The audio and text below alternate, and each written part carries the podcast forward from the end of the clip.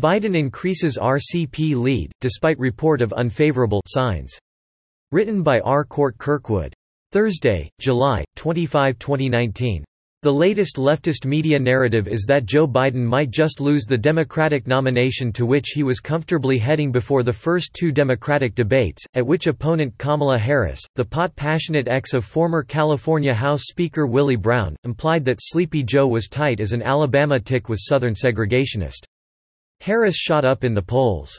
And Warren, we learned last week, surged, so now, Bloomberg Quint tells us of Biden, there are growing signs that his third bid for the presidency is anything but inevitable, maybe, but other signs are that Biden is the preferred candidate among rank-and-file Democrats.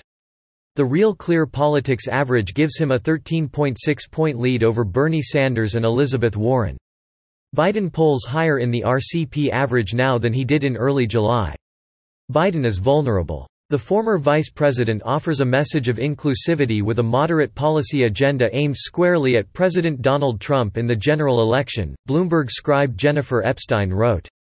But a wide range vulnerabilities, already evident in polling, fundraising and field organization, could get in the way, no doubt, as Epstein reported, Biden's no sure thing. He faces two dozen opponents, and he entered the campaign late.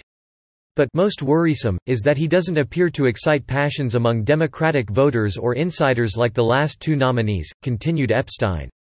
There's almost universal fondness for him with Democrats but the intensity isn't there. Everybody in the party sees him as a really good man, he's likable, he's Uncle Joe, said another operative, Brian Fallon, Clinton's 2016 press secretary. There are other candidates that can build an intense following that could prove his support to be soft.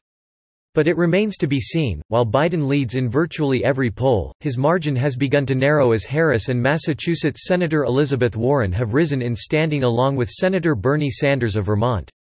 In a CBS News Battleground Tracker poll of Democrats released Sunday, for instance, Biden was the first choice of 25% of those surveyed.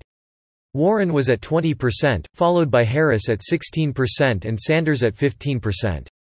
And Biden wasn't given especially high marks for the campaign he's run so far, with 32% saying Harris has been strongest, with 24% tipping toward Warren and 22% saying Biden. No one bump in the road for Biden, his habit of hugging and touching, his treatment of Anita Hill in the early 1990s, his recollection of good relationships with segregationist senators, has knocked him out of the lead yet. Beyond all that, Biden's long tenure in politics, which goes back to President Nixon's defeat of George McGovern on November 7, 1972, hasn't meant much as endorsements go. Biden, with 15, barely edges out Harris and Senator Cory Booker, with 12 each, for formal endorsements from members of Congress, Epstein wrote. The polls However much Harris and Warren are surging up to or past elderly comsimp Bernie Sanders, now enmeshed in a row over starving campaign workers, the Real Clear Politics average shows Biden with a handy lead. Polling at 28.6% of Democrat voters, Biden leads Warren and Sanders by 13.6 points. Harris is polling at 12, and Mayor Pete Buttigieg is at 5%. Of the other candidates, O'Rourke, Yang, Booker, Gabbard, Castro, Klobuchar, Bullock, and Steyer, not a one is at 3%. Whatever that CBS poll shows, others depict the race differently. A Politico, Morning Consult poll, for instance, put Biden ahead of Sanders by 15 points, 33 to 18. Warren is at 14, a 19-point lead for Biden. Harris is 20 points behind. Beyond that, here's what Epstein didn't report. Biden's lead has increased 2.6 points since early July, when RCP showed Biden at 26, 10.8 points ahead of Harris, 14 points ahead of Sanders, and 13.8 points ahead of Warren. Granted, the CBS poll is not included in the current RCP average. Still, the voters who talk to pollsters are consistently falling into Biden's camp.